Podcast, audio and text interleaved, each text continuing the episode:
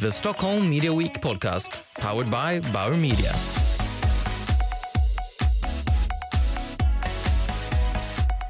Hej och välkomna till eh, Stockholm Media Week-podden. Mitt namn är Urban Hilding, jag är VD på IUM. Eh, jag sitter här idag med Patrik Wallin som just höll föredrag om, om fraud. Och Patrik, du är ju på Mediacom, men Ja. du är också med i kommittén för rörlig bild. Just det, jag är inte bara på Mediacom, jag är även ordförande i MRKB. Vilket inte är en, en helt oviktig kommitté.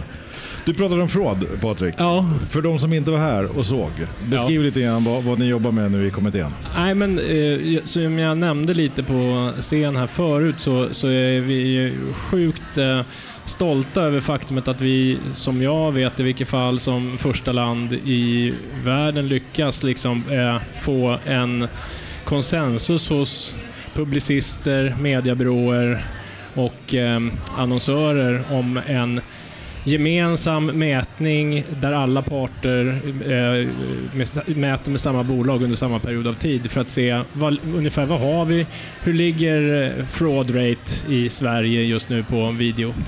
Det tycker vi eh, det, det är skitviktigt att vi eh, öppnar upp och att vi visar annonsörerna att eh, vi i Sverige tar ansvar för vår mediemarknad och att vi gör någonting åt det.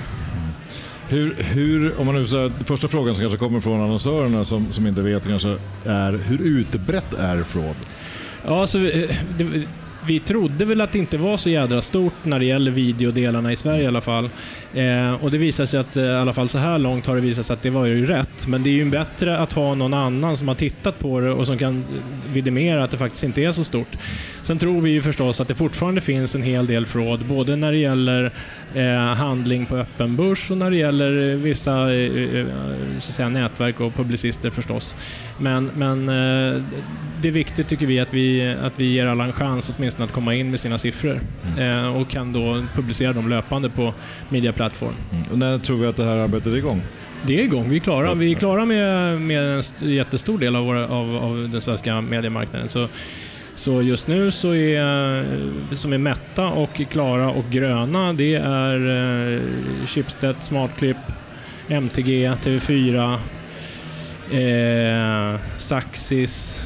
Eh, jag har säkert glömt någon bara för det. Men eh, Ja, en stor del och flera ligger i startgroparna men har inte klarat av att eh, genomföra mätningen innan Stockholm Media Week. Då, så, så det känns skitbra. Sen hoppas vi förstås att, att de stora amerikanska drakarna som har sjukt mycket trafik också hoppar på det här och det skulle väl i så fall vara, vad jag vet, första gången för dem också. Så det är ju superviktigt tycker vi att vi visar att Sverige ligger i bräschen för, för att klina cleana upp våran marknad. Och, och hur, vad tror du om utsikterna för det? Sverige är ju, är ju ett rätt litet land. Det här är enorma drakar. Mm.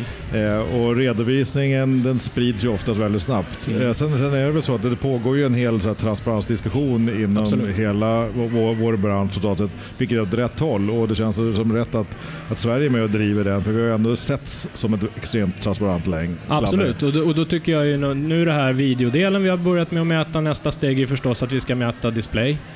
Eh, sen inom vår våran kommitté där, där, där vi verkar så vill vi ju driva eh, frågor som eh, viewability och eh, brand safety, ehm, ad blocking inte minst. Eh, och den typen av frågor också som är ju såklart superviktiga för båda våra annonsörers eh, överlevnad och för oss själva för den delen också.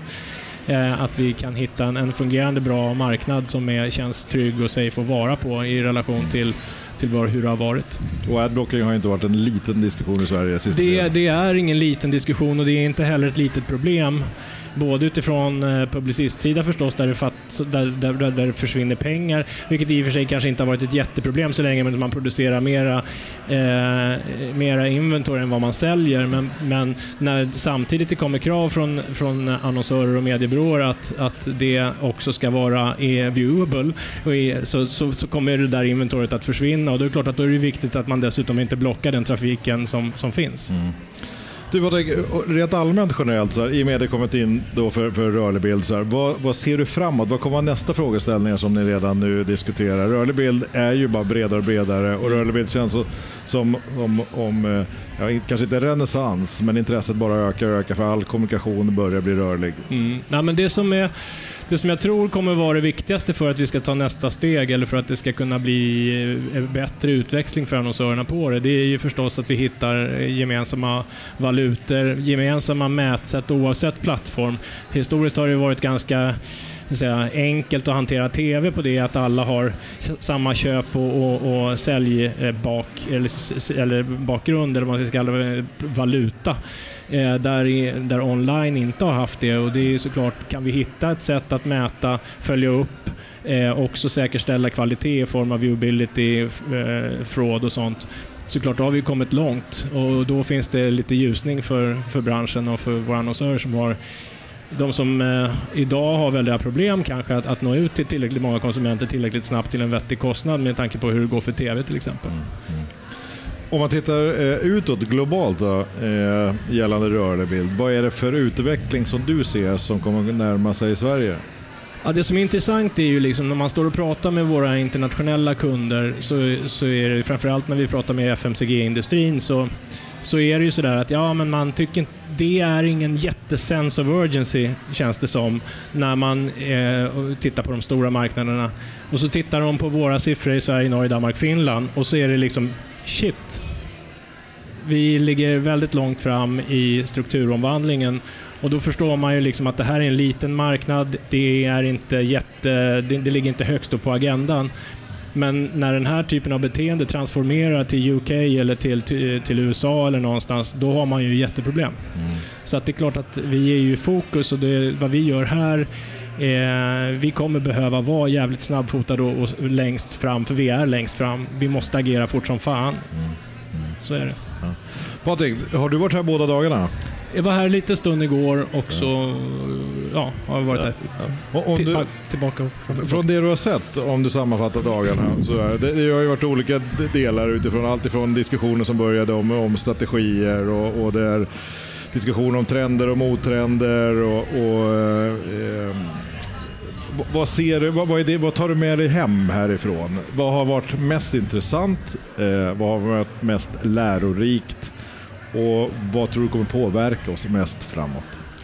Jag, ty jag tycker ju att den här diskussionen om eh, eh bottar och AI och så vidare är ju sjukt fascinerande. Eh, men det är väl som med allt annat att det tar lite längre tid innan det blir liksom eh, commodity. Mm. Men den är ju utomordentligt intressant. Här sitter vi ju då och diskuterar hur vi ska begränsa fraud, det vill säga botted traffic. Om ett par år kanske det är precis just det vi vill ha. Och ifall det är bottarna som bestämmer vad vi ska köpa för någonting så kanske vi måste adressera mot bottar. Vi ska inte ta bort dem. Vi ska se hur fan hittar vi den botten som beställer varan istället. Den blir lite intressant. Absolut. Så att, ja, nej, det, det är jädrigt... Eh, det är mycket, mycket sådana saker som är intressanta förstås. Sen är ju hela Eh, den politiska delen intressant också förstås när det gäller liksom det här med med eh, fake news och påverkansgrader och så vidare. Ja, nu börjar nästa sekvens här idag. Ja, får Patrik, man käka sin bulle. Ja, exakt. Får käka bulle. Otroligt roligt att ha här Patrik och ni gör ett fantastiskt bra jobb i kommittén. Tack. Tack så mycket. Fortsatt bra eftermiddag. Ja, detsamma. Ja, bra. Tack. Mitt namn är Urban Hilding. Jag jobbar som VD på IUM och styrelseordförande i Sveriges mediebyråer och sitter här och eh, intervjuar och har fått in en eh, väldigt intressant person som vi har haft med oss idag. Kitty En, välkommen! Tackar, tackar. Kul att vara här. Du, på det står det så här, du är elev på Bergs, mm. du är PR-rådgivare, mm. du är journalist mm. och du är klimataktivist. Yes, jag är även nationalekonom kan jag slänga in som en så här liten fin touch. Det är starkt. Blandad. Ja. Men nu var du här idag och, och, och, du gjorde en liten spaning mm. i Bubblornas centrum. Och för de som inte var här och de som lyssnar, kan du inte berätta lite grann? Jo, men självklart. Så det som jag pratade om var vad jag kallar Trump-effekten. Som kanske inte är den effekten som man först tänker på när man hör ordet Trump. Utan det handlar helt enkelt om att eh, det finns psykologisk forskning som visar att eh, vad man kallar för Dunning-Kruger-effekten ett kognitivt bias som gör att inkompetenta människor är oförmögna att kunna inse sin egen inkompetens och tenderar att överskatta sin förmåga att göra förändring. Och det här tycker jag är otroligt intressant och någonting som vi verkligen kan lära oss av. Det perfekta exemplet är ju Donald Trump som överskattar sin förmåga till den grad att han lyckas bli president över ett av världens mäktigaste länder. Och samtidigt så har vi otroligt kompetenta människor som står och dagarna i ända pratar om förändring, pratar om att vi måste prata om att förändra olika klimatproblem eller vi måste prata om näthat, vi måste prata om jämställda bolagsstyrelser och så vidare. Men vi har inte modet att genomföra det för vi har inte den tron på vår kompetens. Så där tror jag verkligen att det är någonting som vi måste bryta. Vi måste våga tro på oss själva och skapa verklig förändring. Nej, jag, det du tar upp är ju flera områden och man kan ju tycka att det finns otroligt mycket duktiga, kompetenta människor som sätts till ansvariga för det här, både från regering och, och från andra delar när det är näthat och allt annat. Så här, men det händer ingenting. Precis. Och, och som du säger, Donald Trump är president och, och det är rubriker var och varannan dag. Men det händer, händer ingenting. Ja, det händer ju en massa grejer som han genomför i alla fall. Absolut. Ehm, Men precis, det är det som jag tycker är så himla intressant. Varför det inte sker tillräckligt mycket positiv förändring på de olika områden som vi pratar om som problem i samhället. Det finns också ett jättebra citat som är att många säger att förändring kräver tid. Det är både fegt och fel. Förändring kräver inte tid, det kräver initiativ. Och där tror jag att nyckeln i det är att ha ett självförtroende, att kunna tro på sin egen förmåga att förändra. Vilket i allra högsta grad är det som Trump gör och överskattar sin egen förmåga. Men fan vad han gör förändring. Det är någonting som vi måste lära oss av och använda den kompetens vi har och verkligen våga tro på vår förmåga att förändra i positiv riktning. Mm.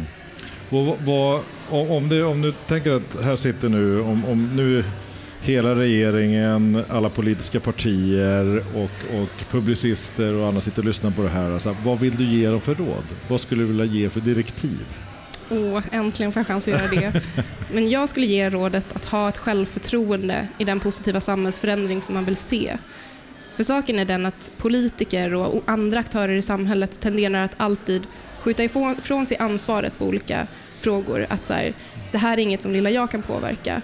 Om man ser, vare sig det är då jämställdhetsproblem eller andra politiska områden, att åh nej, jag kommer inte kunna ha makten att förändra detta det är något som vi måste bryta och tro på att jag som person har den kompetens och den förmågan som krävs för att göra den förändring som jag vill se. Inte bara prata om den och skjuta ansvaret på andra. En, en, en, det kanske inte är en så bra koppling, så här, men nu, nu går jag tillbaka lite grann till det hemska som hände här på Drottninggatan rätt nyligen, terrordådet. Där dels så blev konsekvensen att människor samlades. Men konsekvensen blev också att varenda polisbil överöstes av blommor. Och jag tror mig tro att stenkastning mot brandmän, ambulanser, poliser kanske minskar. Kanske tillfälligt men ändå. Därför att man på något sätt får en insyn i att de försöker ändå bara göra ett gott jobb. Sådär. Och med tanke på näthat och allting så ska man känna så här, vad är det som måste hända för att man tar tag i saker och ting och gör saker och ting och det verkligen händer någonting. Och, och man som, som både medmänniska och, och invånare i Sverige eller i hela världen så där, gör saker och, och tycker att det inte här är okej och, och agerar verkligen. Jag tror att första steget ligger i att våga visualisera, våga se den utveckling som du vill se i samhället. Alltså att våga tänka på ett samhälle helt utan näthat. Hur skulle det se ut? Hur känns det? Och sen så måste du också visualisera vägen dit. Vad kan jag göra för att det ska nå ditåt? För någonting som vi har blivit ganska rädda för är att våga drömma och ha visioner för hur det hade kunnat vara. Vi är så himla inlåsta i det här kortsiktiga perspektivet av att här och nu är det här ett enormt problem som det inte känns som att vi kan göra någonting åt. Där måste vi våga kliva ur vår egen bubbla, våga ha självförtroendet att se möjligheterna som finns omkring oss, se den framtid som vi kan leva i och sen göra allt som står i vår makt för att vi ska ta oss dit. Självförtroende i att dina handlingar kan göra enorm skillnad, vare sig du är politiker i riksdagen eller om du sitter och jobbar på bank eller vad du än gör, var du än är i livet så kan du göra så otroligt mycket. Du måste bara inse det själv, vilken kompetens och vilken förmåga du faktiskt har. Nu hoppas jag att hela världen lyssnade på den här podden. Jag med, det var För det här var ju kul. talet till, till, till, till människan och hoppas att världen kan bli bättre. Hörru, eh, Kitty, jätteroligt att ha dig här. Du, ska du vara kvar och har du varit med i någonting? Vad, vad, vad, eh, vad är du intresserad av att veta mer från de här dagarna? Både varken efteråt eller det, och det som är framåt här. Gud, jag älskar ju att lära mig nya saker. Och jag tycker det har varit en fantastisk förmiddag här på Stockholm Media Week där vi har fått lära oss väldigt mycket saker och fått olika perspektiv på olika delar av utvecklingen som vi ser i media och samhället i stort. Det tycker jag har varit riktigt spännande.